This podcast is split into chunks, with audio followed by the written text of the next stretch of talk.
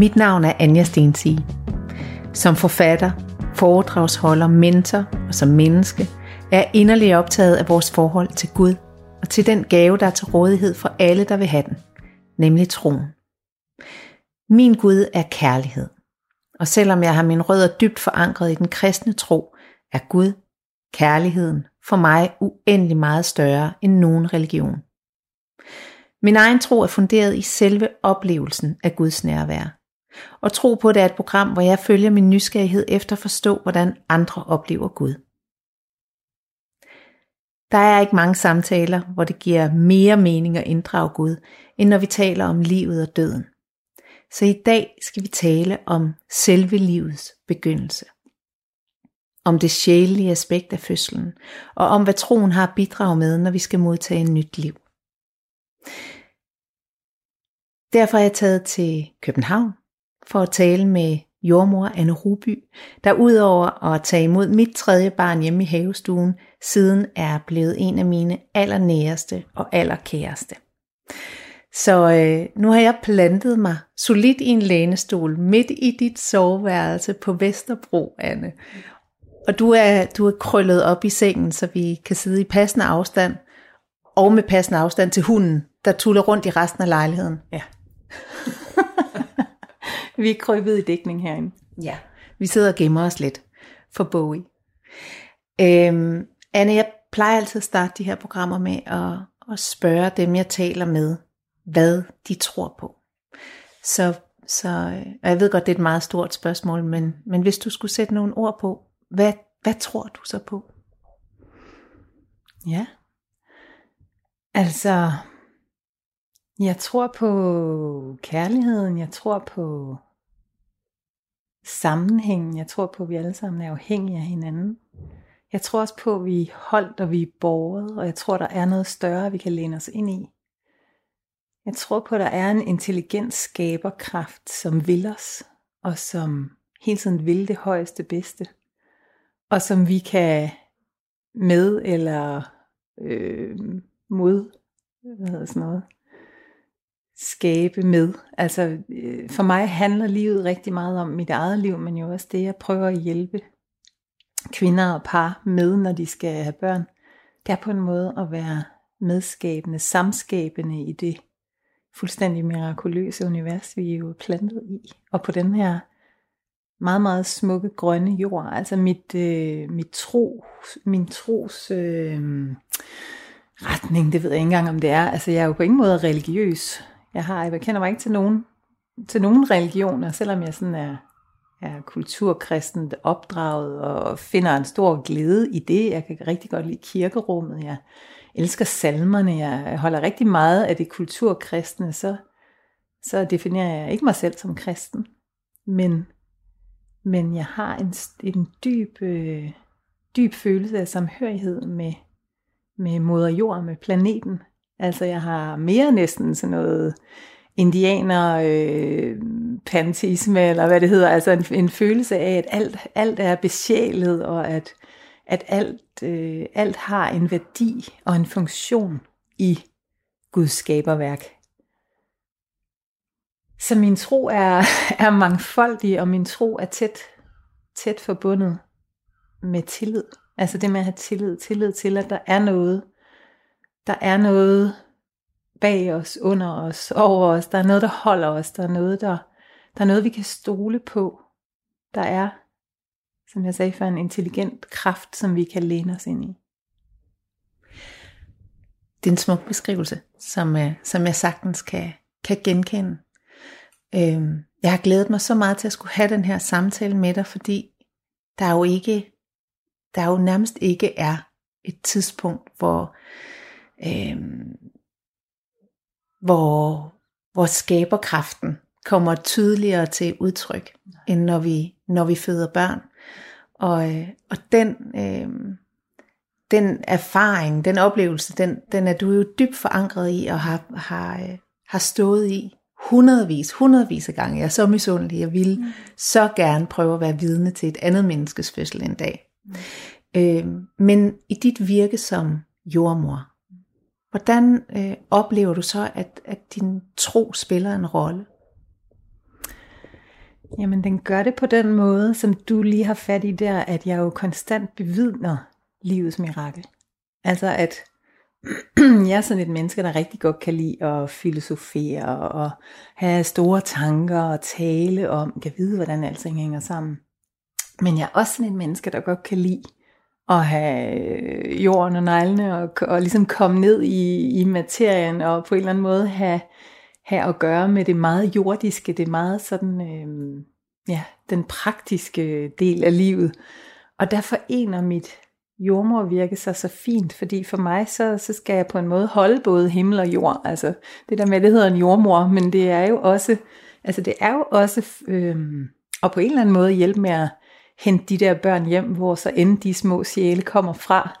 Jeg ved ikke, hvor de kommer fra, men jeg kan, jeg kan så tydeligt mærke, at, at min opgave er på en eller anden måde på alle etager.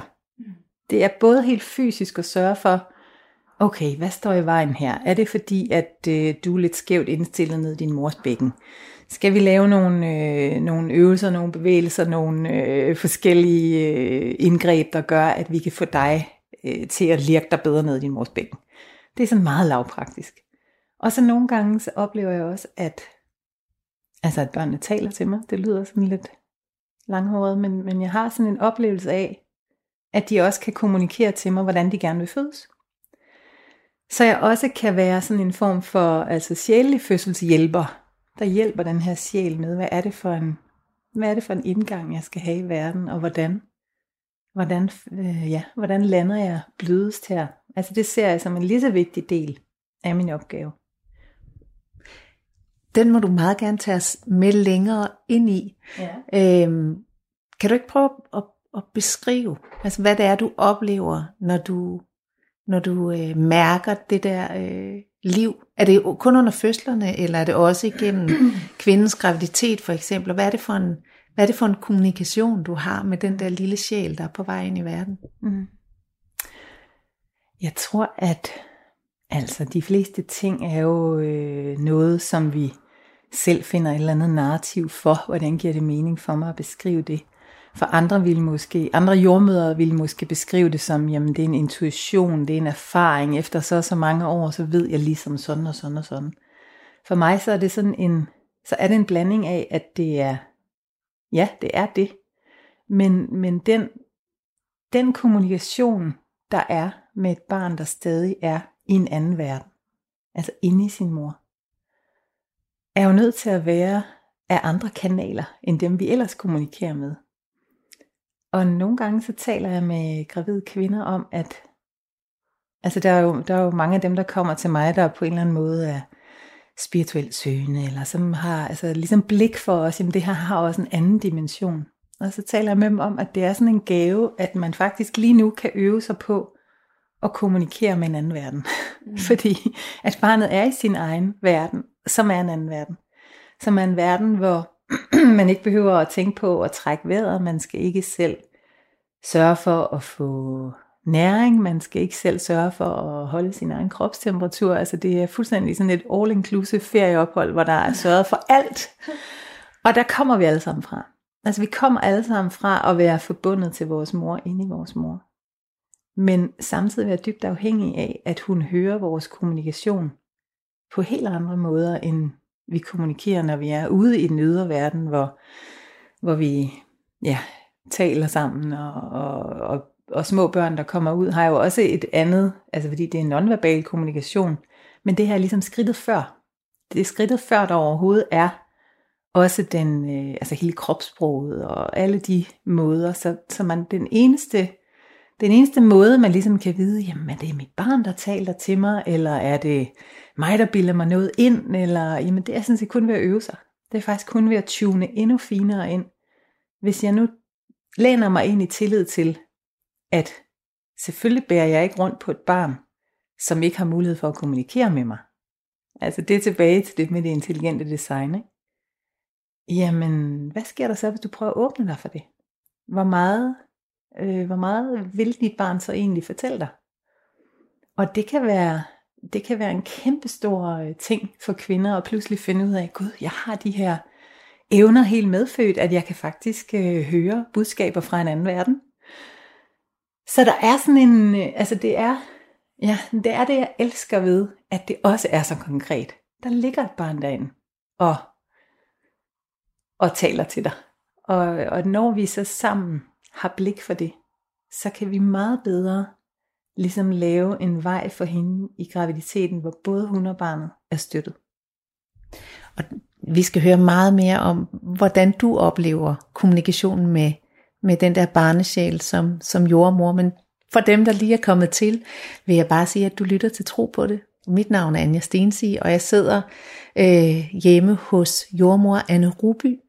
Godt øh, pakket op i sengen øh, på soveværelset øh, til en snak om troen i fødsler, Guds nærvær i fødsler, sjælens aspekt ved, ved fødsler. Øh, og vi er i gang med at, at tale om, om det her med at kunne kommunikere med den sjæl, der er på vej ind i, i livet.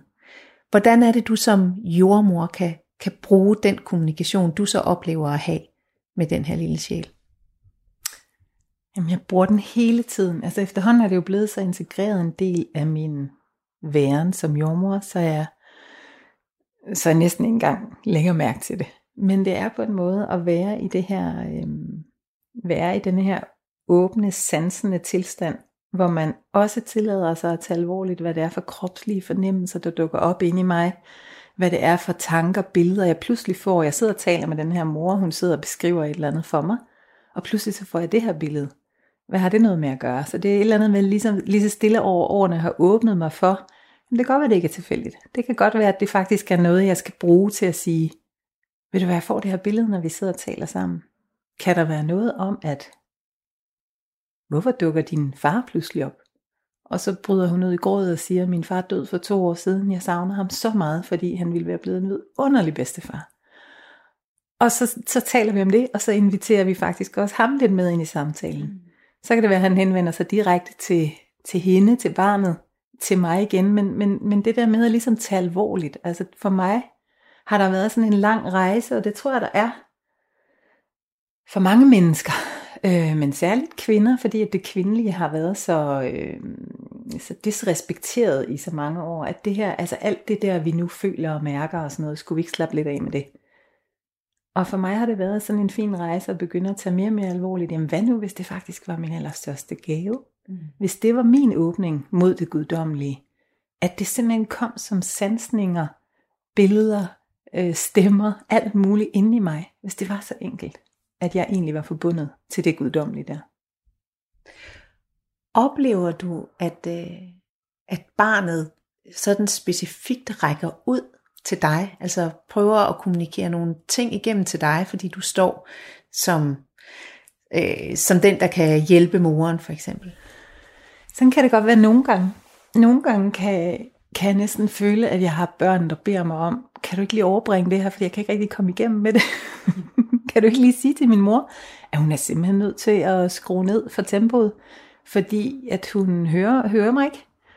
Og det handler jo så om på en nænsom måde at få det givet det videre til mor, så det ikke bliver endnu, endnu en, nå det gør jeg heller ikke godt nok, jamen jeg skal også huske at være mere sind, og nu er jeg også gravid, så skal jeg også hele tiden ligge og hvile mig, og hele tiden, altså, men, men, men det som jeg egentlig bruger mest krudt på er, hvordan kan den udvikling, som helt af sig selv er en åbning, altså graviditet er jo en kæmpe åbning, og man kan sige, at den ekspansion, kroppen laver, er jo for vild. Altså det er jo helt sindssygt, mm. at vi har sådan en krop, hvor der kan flytte et lille bitte menneske ind. Og i takt med, at det vokser, så vokser vi. Og vores organer skubbes til side, og vores, altså til sidst, altså hjertet bliver faktisk skubbet endnu mere til venstre, til allersidst i graviditeten. Og alle, der har prøvet at være gravid, kender den der følelse af næsten ikke at kunne få luft, fordi at lungerne er presset. Altså, tænk engang, at vi kan skabe, som lige før omtalte det som sådan en anden verden. Mm. Nogle gange kalder jeg det også paradisets mave, ikke? fordi at alt er så sørget for. Og det der med at tænke engang, at vi, altså, vi kan rumme det. At kvinder er så rummelige, at vi kan gøre plads til livet på den måde. Og til skabelsen, for det er jo en skabelsesberetning hver eneste gang. Altså, det er lidt mere end syv dage, ikke? Det, det, det er ni måneder for de fleste, men, men at vi kan det. Så min opgave er meget ofte og på en eller anden måde åbne mor for det. Er det en tilsnigelse? Altså jeg kan ikke lade være med at tænke på, når du nu både taler om, øh, hvordan øh, man kan kommunikere med, med den lille sjæl, fordi at der er, det er som om der er en åbning ind til en anden verden. Mm. Og vi taler om, om øh, moren som denne her øh, beholder for en skabelse, som, mm. øh, som er så langt ud over, mm. øh, hvad vi faktisk er i stand til at begribe. At det er en tilsnigelse at sige, at man som fødende kvinde øh, og som nyfødt barn på en eller anden måde er tættere på Gud. Nej, det synes jeg ikke. Altså, øhm, til altså det er ikke en tilsnigelse? Nej, jeg synes ikke, det er en tilsnigelse. Jeg synes, i hvert fald har jeg selv oplevet det sådan, og jeg oplever det igen og igen og igen. Tættere på Gud er jo også tit at føle sig mere sådan set sårbar i verden. Mere sådan, puh, hvor alting går ind på mig. Jeg kan ikke holde ud og se nyhederne mere. Jeg begynder at græde, når jeg ser børn sulter. Og, og mange gravide tænker der er noget galt med mig. Eller vi har også sådan en tendens til, at vi, altså vi sådan kan tale om, om gravide og i det hele taget kvinder i deres altså hormon, også vold og cyklus og så videre, som sådan lidt småhysterisk, eller sådan, ja, det går over, og altså, øh, kammeraterne dunker den nybagte far lidt på, ja, jamen det går over, altså hun bliver sig selv igen en dag. Så, så der er et eller andet, hvor vi, hvor vi ikke har et sprog og en kultur, der ærer den her tilstand, hvor vi bliver, lad os bare tage det helt derud og sige tættere på Gud, altså hvor vi på en eller anden måde er, fordi vi er, øh, fordi vi er ja, medskabere, altså for mig så er det jo, det er jo det guddommelige, der skaber gennem os, og det er det jo hele tiden i livet, altså det er øh, det, er det jo i, i verden i det hele taget, men, men når det guddommelige skaber nyt liv gennem os, så er det både en gave, det er ikke noget vi kan, det er faktisk ikke noget vi kan vælge på den måde, og beslutte, nu vil jeg være gravid.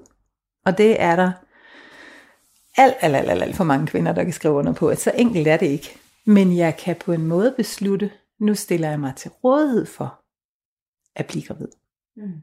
Og hvis så, at, at alt muligt lige er rigtigt der, jamen så, så, så bliver du det også. Og så kan du stille dig til rådighed for, at du gerne vil, øhm, hvad kan man sige, supportere den her livskraft ud i verden, men det er jo heller ikke din skyld, hvis barnet dør 18 uger gammel inde i maven og må fødes. Og, altså, hvad har min krop gjort forkert? Hvad har jeg gjort forkert? Altså, kvinder er så gode til at tage så meget skyld på sig, men for mig handler noget af det også om, at vi skal ja, på den måde se os mere som, som medskabere, men ikke som, øh, altså det er jo ikke os, der ejer den proces. Vi er jo bare på en måde til låns eller til rådighed. Mm. Så, øhm, så ja, tættere på Gud. du lytter til Tro på det. Mit navn er Anja Stensi, og jeg sidder her i en lejlighed på Vesterbro sammen med øh, jordmor Anne Ruby til en, øh, en synes jeg, meget spændende snak om, øh, om oplevelsen af Guds nærvær i, i fødsler, og om øh, hele det sjælige aspekt ved, ved det at sætte, sætte liv i, i verden. Øhm, en af de ting, som, som øh, jeg tænker, at mange lyttere, der selv har været gravide, mm. øhm, kan ikke genkendende til, og som jeg i hvert fald selv, selv har haft, er en tanke, der handler om, hvornår bliver øh, et foster egentlig besjælet. Altså, hvornår går vi fra den der, øh, hvornår går vi fra en eller anden øh, klump celler mm. til, til det, vi vil kalde et menneskeliv. Mm. Altså, hvor, mm. i din erfaring, og det ved jeg godt, at det mm. kan man jo ikke give et endegyldigt mm. svar på, men, men i din oplevelse, hvornår, hvornår sker det? Mm. Altså, øh, jeg kan faktisk ikke skille det ad, fordi at øh, for mig er det er, jo også, det er jo også en definition af hele det her med, hvad er liv, og hvad er det guddommelige, og er det et eller andet sådan ophøjet og særligt, særligt fint? Fordi du kan have den samme diskussion om, jamen er, øhm, hvis jeg, hvis jeg siger, at jeg synes, at naturen er beåndet, og jeg kan, jeg kan jo mærke et egetræ, som også øh, synes sådan og sådan. Hvad, hvad er det så, jeg mener? Og vil det så sige, at når man går ud og fælder det egetræ, så, så slår man ihjel? Altså, der er jo så mange diskussioner af det der med, hvor, hvor begynder livet, og hvor ophører det? Mm. Og for mig så er, øh, så er menneskelivet en Altså det er både en løsrivelse fra Gud eller fra det guddommelige, men jeg ser det som en sjældent rejse, at, at noget, lad os så bare sige, løsriver sig fra, det, fra, fra den store guddommelige øh, sjæl, kollektiv sjæl eller andet, bliver til en, en lille sjæl, der gerne vil have på jorden og opleve og udfolde sig. Så tror jeg sådan set, at den, den sjæl kan, øhm, kan komme med mange forskellige, mange forskellige intentioner. Og når du siger, hvornår er det så liv, jamen så vil jeg sige, at det er det allerede før det er blevet til de der parceller. Altså jeg mm. kan godt, øh, jeg kan godt have oplevelsen af, jeg snakker jo også med par, som gerne vil være gravide. Og nogle gange kan jeg have oplevelsen af, jamen, altså jeg kan simpelthen mærke de der børn. Altså jeg kan også nogle gange, det er ikke altid jeg siger det, men nogle gange kan jeg også mærke, hvis jeg er hjemme ved nogen, Nå, der kommer et barn til her. altså det er næsten en følelse af, at, øh, Ja, jeg, jeg, jeg tror på, at, øh, at vi vælger, vi vælger vores familie. Og det er jo så ikke det samme som, at, at det så også er vores skyld, hvis vi havner i en familie, hvor der er svigt, og hvor det er svært at være mig. Men, men jeg tror på, at, at det at, at ville ned på jorden og ville udfolde sig, også er et commitment til, hvad vil det hvad vil det så sige for mig? Og det er jo tilbage til den der tillid til, at jeg er holdt, jeg er båret i det. Altså det er, jeg er på en måde beskyttet i den rejse, jeg nu skal på. Så bare lige for at, at, at skære det lidt ud i pap, så ja. jeg er sikker på, at jeg forstår, hvad, ja. hvad det er, du mener. Så, så er dit svar på mit spørgsmål i virkeligheden, at sjælen er det første, der lander. Og, og ja. fra sjælen bliver der så, altså sjælen ja. manifesterer sig så som de her celler, der, der bliver til et barn. Men, men, men at, at det, det liv, vi har i maven, det er, er beåndet ja. fra, fra dag et. Ja. Det, er det rigtigt forstået? Ja, det, det, det tror jeg er min, øh, er min forståelse ind i, hvad vil det sige, fordi at den, øh, ja, den, den beslutning eller det commitment, kan sagtens starte lang tid før, at mm. selve befrugtningen finder sted. Og det kan være det med at, og, altså der, der har jeg også, øh, jamen ligesom jeg siger, at nogle gange, nogle gange kan jeg have følelsen af, at jeg næsten kan mærke, nå, de skal da, de skal da have en mere, dem, dem her, som jeg lige har, har besøgt her. Altså det, det, det kender jeg jo fra mig selv. Ja, det kan jeg, øhm, jeg, kan, jeg kan huske, da min mand og jeg mødte hinanden, øh, vi flyttede meget hurtigt sammen mm. i, en, en lejlighed, og, og fra vi flyttede ind i den lejlighed, der havde jeg sådan en følelse af, at at vi var en familie. Mm. Vi var ikke kun os to. Nej. Øh, børnene, de var bare ikke lige hjemme Nej. endnu. Jamen, det kan jeg godt huske, sagt. Øhm, og, øh, og så kom den første, og det var vidunderligt. Mm. Men, men øh, der var simpelthen stadigvæk nogen, der ikke var hjemme. Mm. Og det var først det øjeblik nummer tre var født, og det var vidderligt, det øjeblik han var ude af min mave og, yeah. og, og kom op på mit bryst, yeah. der havde jeg sådan en, så, yeah. nu er vi samlet det var det føltes meget stærkt, så jeg forstår fuldstændig, yeah. øh, hvad det er, du mener. Ja. For ikke så længe siden var der en af i gåseøjne mine fædre, der, øh, der postede et lille billede på Insta med en lille fin baby hue og skrev nedenunder, nu er vi fuldtallige. Mm. Og der var kommet en, en lille bror, ikke? Altså, så det, det tror jeg faktisk, mange kan genkende det der med, nu er det fuldkomt. Det er sådan her, det skal være. Du lytter til Tro på det med Anja Stensi og jordmor Anne Ruby i en samtale om fødsler og tro og sjælen og livets begyndelse. Øhm, jeg kunne godt tænke mig at tale med dig, Anne, om, om overgivelse. Fordi for mig er, øh, er overgivelse fuldstændig centralt i, i troen. Det er, øhm, det er hele omdrejningspunktet for mig. Ja. Øh, det er, at jeg overgiver mig til, at der er noget, der er større. øh, som jeg kan læne mig ind i, og som guider mig, og som, øh, som, som, øh, som gør, at der er mening med alting. Men overgivelsen er jo også fuldstændig central øh, i en fødsel. Mm. Så, så øh, det er selvfølgelig et meget, meget åbent spørgsmål. Jeg ved ikke engang, om det er et spørgsmål, men jeg har lyst til at høre, hvad du gør der af tanker om, om øh, vigtigheden af overgivelse mm. i, i fødslen. Og, og hvad det så har med, med Gud at gøre. Ja. Ja. Stort spørgsmål. Nej, men det er et smukt spørgsmål, fordi at det er det har alt med det at gøre.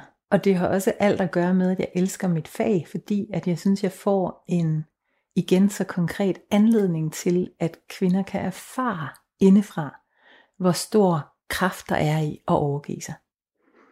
Og nu berørte jeg lige sådan tidligere det her med kulturelle forudsætninger, og hvad er det, vi har overbevisninger og alt sådan noget. Der kan man sige, at den, den vestlige verden, vi lever i lige nu, har jo, har jo nogle andre topværdier. det, er jo ikke, det er jo ikke overgivelse.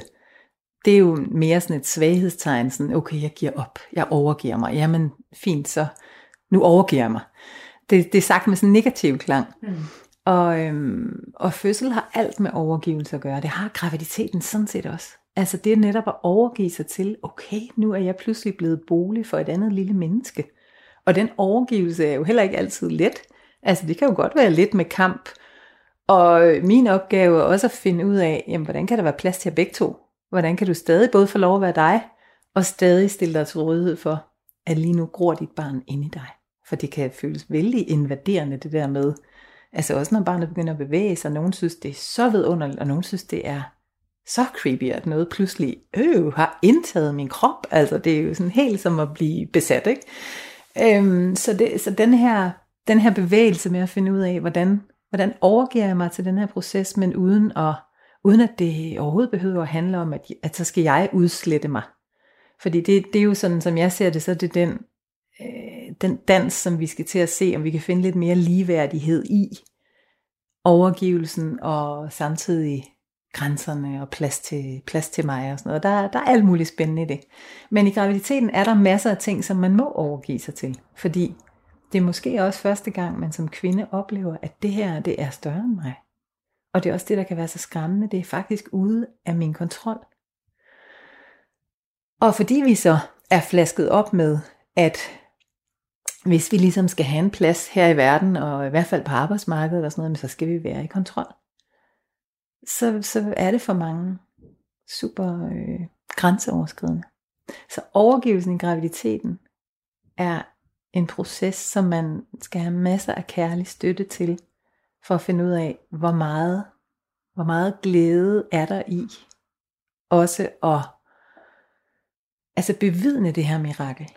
Hvis man på en eller anden måde kan åbne sig for, jamen det eneste jeg kan, det er at overgive mig. Det er bare at holde denne her vilde, vilde skabelse, der sker inde i mig. Men du er også øh, frataget, fritaget et ansvar for, at det er ikke dig, der skal huske at dreje tre gange rundt om dig selv, for at nyrene bliver dannet perfekt. Altså alt sker af sig selv. Så det er også nyt for kvinder, fordi vi er også vant til at slide for alt, og alt, alt kommer kun af, at jeg gør mig super umage, men du behøver ikke gøre dig umage med at være gravid. Det, der, kan, der kan du overgive dig til, at det mest perfekte, fuldkommende, du nogensinde kommer til at frembringe i det her liv, det har du faktisk ikke engang gjort dig særlig umage med. Men oplever du, at det kan være lettere for kvinder, som som er troende, og som er vant til at, og øh, læne sig ind i en oplevelse af, at der er noget større, de kan læne sig ind i, at der er noget større, der holder dem, øhm, og gennemgå den der proces? Altså det tror jeg ikke, jeg kan svare på, fordi jeg egentlig ikke engang ville kunne sætte mig ned og sætte nogle øh, røde streger under de her kvinder, jeg har i min praksis, de er troende, og de her er ikke. Mm. Fordi jeg, øh, jeg taler med dem om det på en måde, så det mere handler om at ja, massere den der overgivelsesmuskel. Og have tillid. Altså have tillid til livet. Og hvis jeg, altså hvis jeg kunne have et ønske, hvis jeg kunne være en lille fe, der skulle drysse noget ud over alle fødende kvinder i hele verden, så var det, at jeg kunne tage frygten fra dem. Altså den her kæmpe frygt for, jeg går i stykker af det, jeg kan ikke tåle det, jeg, kan ikke, altså jeg er bange for at føde. Og, og det er jo fordi, at når først man har oplevet mange gange nok, hvor stærk den her kraft er, hvor meget der er at læne sig ind i, hvor trygt det er, og i øvrigt, hvordan at sikkerheden stiger ved, at man giver slip og læner sig ind. Mm. Så vender hele billedet. Altså fra at stå som helt ung øh, jordmorstuderende og tænke, puh, sikkert ansvar jeg står med. Jeg må holde alle de her tømmer for, at, at ikke noget går galt, eller ikke noget løber fra os, eller ikke noget til i dag at, at læne mig ind i. Men det er klart, at der er masser af ting, jeg skal have styr på. Men der er endnu mere, jeg skal have tillid til. Og hvis jeg kan være den tillid, hvis jeg kan være den også i mit eget nervesystem, hvis jeg kan mærke mine egne fødder og lade mit, lad mit system læne mig ind i noget større, jamen det jeg så bidrager med på et, et øh, ja, sjæleligt plan, det er faktisk så stor en sikkerhed under både mor og barn. Så så kan mirakler virkelig folde sig ud. Mm. Og så kan hun også få lov at larme, altså få lov at være bange, få lov at overgive sig, få lov at tage kontrollen, få lov at alt muligt. Mm. Fordi jeg kan godt, jeg kan godt bære dig. Jeg kan godt være med, at lige nu, der øh, vil du næsten hellere springe ud af vinduet, end du vil fortsætte den her fødsel. Men jeg ved godt, at fødslen lader sig ikke stoppe. Den næste væg ruller ind over dig lige om et øjeblik. Men, men selvom du lige nu ikke har tillid til, hverken at din krop kan, eller at der er noget som helst øh, større, eller nogen skabelon for det her, så har jeg den tillid. Mm. Og den holder jeg dig med, både helt fysisk og, og også åndeligt, sjæleligt. Og den tryghed er en enorm sikkerhed. Det synes jeg er meget, meget smukt. Øh, og jeg har, jo, jeg har jo selv følt med dig og, og, og oplevet øh, det, du taler om.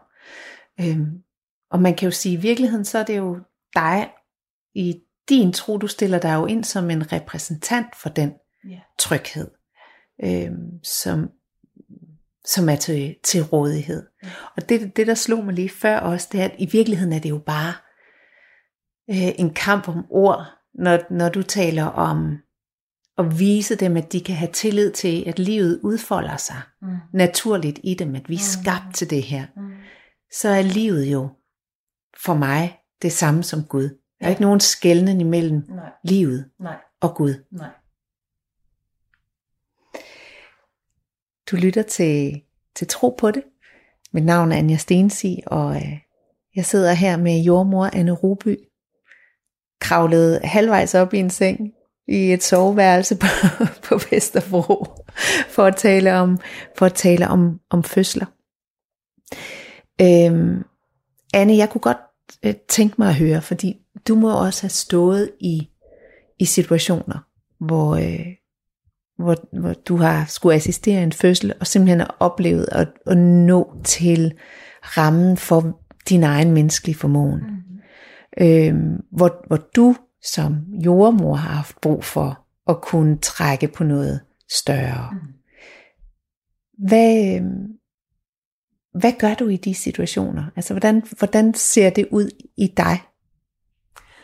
Jamen, jeg tror faktisk, at min tro har foldet sig meget ud omkring mit virke, fordi at jeg også har mærket ret tidligt, at, at det jeg følte mig kaldet til, det jeg følte jeg skulle gøre med, med kvinder og med par, jamen det var også større end mig, så jeg kunne ikke gøre det alene. Altså jeg kunne ikke, øhm, jeg har jo taget nogle valg også tidligt i mit jordmorliv, hvor jeg er gået selvstændig og har ligesom øh, altså lavet en praksis, hvor, hvor jeg føder uden for systemet, altså føder, føder primært med par derhjemme. Og selvfølgelig er, selvfølgelig er der alt muligt af det, der handler om, hvad det er for nogle muligheder, jeg skaber for fødslerne. Og så kan man sige, jamen jeg er jo også kun medskaber af det, fordi der er jo ikke nogen, øh, der er jo ikke nogen aftale, hvis ikke der er nogen, der, der committer sig til det. Så det er jo selvfølgelig også par, der føler sig tiltrukket af, det her føles mere rigtigt for os. Det føles som, det føles som den tryggeste ramme, vi kan byde vores barn velkommen i. Men for mit eget vedkommende har det også krævet en større og større større overgivelse, fordi der er så mange ting, der sådan set i praksis ikke kan lade sig gøre i mit liv. altså, det er en, en fuldkommen elendig forretningsplan. uh, hej uh, revisor, jeg kunne godt tænke mig at leve af sådan noget med, jeg stillede mig til rådighed 24-7, og øh, fødsler de falder øh, typisk inden for en periode på fem uger. Så jeg kan planlægge øh, lige præcis ingenting. Til gengæld kan jeg ikke tage ret mange ind ad gangen, fordi de skal jo heller ikke føde oven i hinanden. Nej. Altså det er jo verdens dårligste forretning. Ikke? Og bare det. Altså bare der har jeg været nødt til allerede der at læne mig ind i, jamen jeg må tro på, at det er det her, jeg skal. Jeg må tro på, at der er en mening med, at det er det her, jeg skal. Og at, altså ligesom jeg talte om før, at kvinden stiller sig til rådighed for det her, der strømmer igennem hende, jamen så har jeg også følt et kald til at stille mig til rådighed for, at det her kunne udfolde sig på den måde. Men jeg har også følt, at jeg har øh, altså virkelig haft nogen i ryggen. Og det betyder, at jeg altså jeg er meget i, øh, meget i kontakt med bestyrelsen, der er en gang imellem lige... Øh, Nu, nu peger du op af, når du Ja, taler ja. om bestyrelsen. altså en, en, en fornemmelse af, at jeg gør ikke det her alene. Og det er... Øhm, Men hvordan, hvordan griber du ud efter bestyrelsen, når det brænder på? Altså i de der tilspidsede situationer, hvor okay, nu, nu kan jeg ikke gøre det her selv. Det gør jeg hele tiden. Altså det gør jeg, når jeg ligger i min seng, og jeg er urolig og ikke kan sove, fordi jeg tænker, åh, altså please ikke i nat. Jeg overgår det ikke. Jeg har bla bla bla. Alle de her grunde til, det overgår jeg ikke. Og så ender det altid med en lille samtale med Gud og en din vilje ske. Fordi jeg ved godt, at hvis hun ringer om en time, så kan jeg også godt det. Så får jeg nogle næsten overnaturlige kræfter til at stå det igennem. Øh, så det er, det er hele tiden. Det er under fødslen, det er også hvis jeg øh, sidder ved, øh, ved kanten af hendes fødekar og bare stryger hende over håret, og alt er fuldstændig roligt og smukt. Og jeg er bare super restløst, fordi jeg ved, at nu får min øh, datter fri fra skole, og jeg faktisk mega gerne hjem og være sammen med hende. Så jeg bliver pludselig restløs i, Åh, fødsler tager den tid, de tager, og jeg er jo kæmpe fortaler for stor tålmodighed ind i fødsler, men der rammer jeg lige en, en kant af, åh, det her ustyrlige arbejde, det er også øh, opslidende. Så beder jeg en lille bøn og beder om, at, at altså, ligesom jeg sagde før, at jeg kunne holde for kvinden der, hvor hun kommer til kort, jamen, så føler jeg også, at jeg har en Gud, der holder for mig, når jeg kommer til kort. Mm. Så det kan være at bede om, må jeg, må jeg mærke, må jeg mærke roen og, og letheden i at være til stede for hende med alt det, som hun har brug for, med alt det, som de har brug for, med alt det, som barnet har brug for. Så beder jeg ind i mig selv. Øhm, og det kan jo være mere akutte situationer, hvor jeg, hvor jeg beder om hjælp, eller hvor jeg altså kræver hjælp. Jeg havde for ikke så længe siden en, øh, en hjemmefødsel, hvor, hvor både mor og far og kvindens egen mor og mormor var til stede. Og, og det var en familie, jeg kendte rigtig godt, og jeg havde glædet mig rigtig meget til den her fødsel. Og så øh, er det sådan i den familie, at de føder nogle ret store børn. Så, øh, så Christine der, som hun hedder, hun står op af, af spisebordet, og lige pludselig så går det her rigtig stærkt. Så selvom at øh, far og, og mormor de er i gang med at fylde et fødekar, hun ville så gerne have født i vand, så må jeg ligesom sige til dem, prøv at høre, venner, det, altså glem det der. Hun kommer ikke til at føde i det der vand. Der er to centimeter vand i, og jeg kan høre på de lyde, det her det går stærkt. Så sluk for det vand, kom herhen og vær nærværende i stedet for.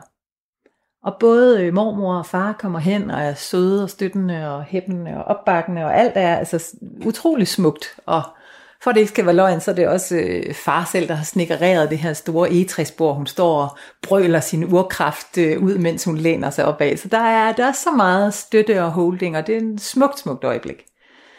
Og så kommer det her lille barnehoved til syne, og jeg kan godt se, okay, du er stor. Du er pænt stor. Og øh, da hovedet er født, så, øh, så mærker jeg lige sådan forsigtigt i åbningen, og der kan jeg godt mærke, at der er en, en navlestreng, der er stramt om halsen. Og i næste V, så er det, så er det tit sådan, så at så kommer barnet i V'en lige efter hovedet er født, der, der fødes kroppen og resten af barnet. Men for ham her kæmpe, kæmpe Hector, der drejer han sig ganske lidt. De plejer sådan at dreje sig en kvart omgang, så skuldrene ligesom kan komme lidt ud. Og jeg må have pænt fat i ham. Altså de der skuldre sidder faktisk fast, så stor er han. Så jeg må, øh, jeg må have lidt håndgreb øh, op af lommen, og får ham så forløst, og løfter ham op gennem mors ben og lægger ham på, på fars spisebord her. Og der ligger han faktisk, altså der er han faktisk livløs. Så imens at jeg går i gang med at lave genoplevning, imens at jeg begynder at give ham hjertemassage og, og tager min iltmaske og giver ham ilt, så har jeg sådan en indre dialog med Gud. Ud i rummet taler jeg til den lille dreng og siger, kom nu lille skat, kom, du skal komme i gang med at trække vejret. Så, du er født nu, du må gerne begynde at trække vejret. Og indeni, der råber jeg til Gud. Kan du så komme i gang? Kan du så få den her dreng til Det her, det går ikke. Kom så. Det her, det, altså jeg er virkelig vred. Jeg er faktisk sådan, det dur ikke det her. Kan du så hjælpe mig? Og så går der et par minutter, og jeg kan begynde at mærke, altså jeg kan ligesom mærke, jamen nu er du på vej, nu kommer du lige om et øjeblik. Og, øh, og egentlig lige 10 sekunder før jeg måske ellers ville være stoppet, så holder jeg inde med den her genoplevning, fjerner, fjerner iltmasken og fjerner mine hænder og siger til Christine, løft din dreng op til dig. Og lige det, hun tager hænderne ind under ham og løfter ham op på sit bryst, så stikker han i et kæmpe vrel. Og det, det flænger jo bare den her frygt, der har stået helt stille inde i rummet, og den her kæmpe forløsning af, uh, der var du. Og, og der føler jeg mig jo så båret. Jeg er da så glad for, at jeg kan mit håndværk, og at jeg også føler mig tryg fagligt i den situation. Men jeg føler mig så båret. Og jeg føler også, at det kun er en Gud, jeg kan have så meget tillid til, jeg kan tale sådan til. så meget stoler jeg faktisk på, ja. jeg ved jeg ikke engang, om jeg vil sige ham, men, men det, at jeg skiller ud, og jeg er sådan, det går ikke, kan du så, kan du så komme i gang? Det, det vidner om, det er jo også, hvor at, at, det, går jo, det går jo begge veje. Altså, at Gud kan også kun virke ja. ind i denne her verden, imellem os, ja. igennem os. Ja. Jeg har jo det her armbånd, jeg altid på, hvor der ja. står, øh, mine hænder er dine. Ja. Øh, for både at, at minde mig om, at jeg er, øh, at jeg står til tjeneste. Ja. At jeg står til tjeneste for kærligheden, og jeg står til tjeneste for Gud. Men ja. også for at minde mig om, at, at Gud har ikke hænder selv. At vi er Guds hænder på jorden. Præcis. Øhm, og nu sidder jeg skal lige tørre nogle tårer væk, fordi ja. den der historie, den, den fik mig lige. Ah. Øhm, ja, det synes jeg egentlig er et, øh, et smukt sted at slutte, Anne, med dine hænder i forlængelse af, af Gud. Ja. Øhm, og så plejer jeg jo altid at afslutte de her øhm, programmer med en bøn. Mm. Øh, eller spørge om, om om du har lyst til at, at bede med mig, og jeg kunne vildt godt tænke mig, hvis du har lyst til at lede os i en bøn, og hvis ikke du har, ja. så, så gør jeg det gerne. Jamen altså, en gang skal jo være den første fødsel, ikke? Så, øh, så når jeg nu konstant kræver af mine kvinder, at ligegyldigt hvor bange du er, så skal du gøre det alligevel, og du skal stole på, at du er båret, så tænker jeg også, at jeg må kaste mig ud i det, og, øh, og bede en lille bøn. Meget gerne.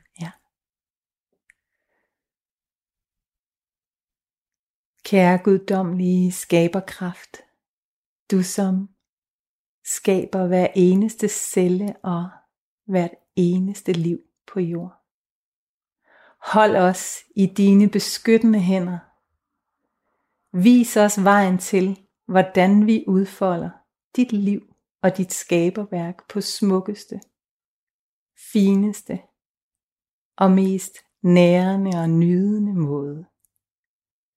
Hold alle fødende kvinder og nyfødte sjæle og nye familier i et kærligt favntag, og lad os alle ære, respektere og støtte den kraft, som er alt afgørende for, at livet fortsætter her på jorden.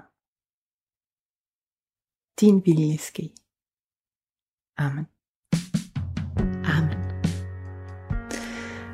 Tusind tak, fordi du ville være med. Anne Ruby, det har været en, en kæmpe fornøjelse, og øh, jeg er stadig helt rørt over mange af de ting, som, øh, som du har delt. Så tusind tak for det.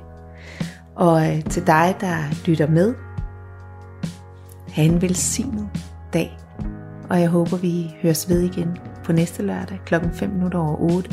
Eller også kan du finde alle Tro på programmerne som podcast.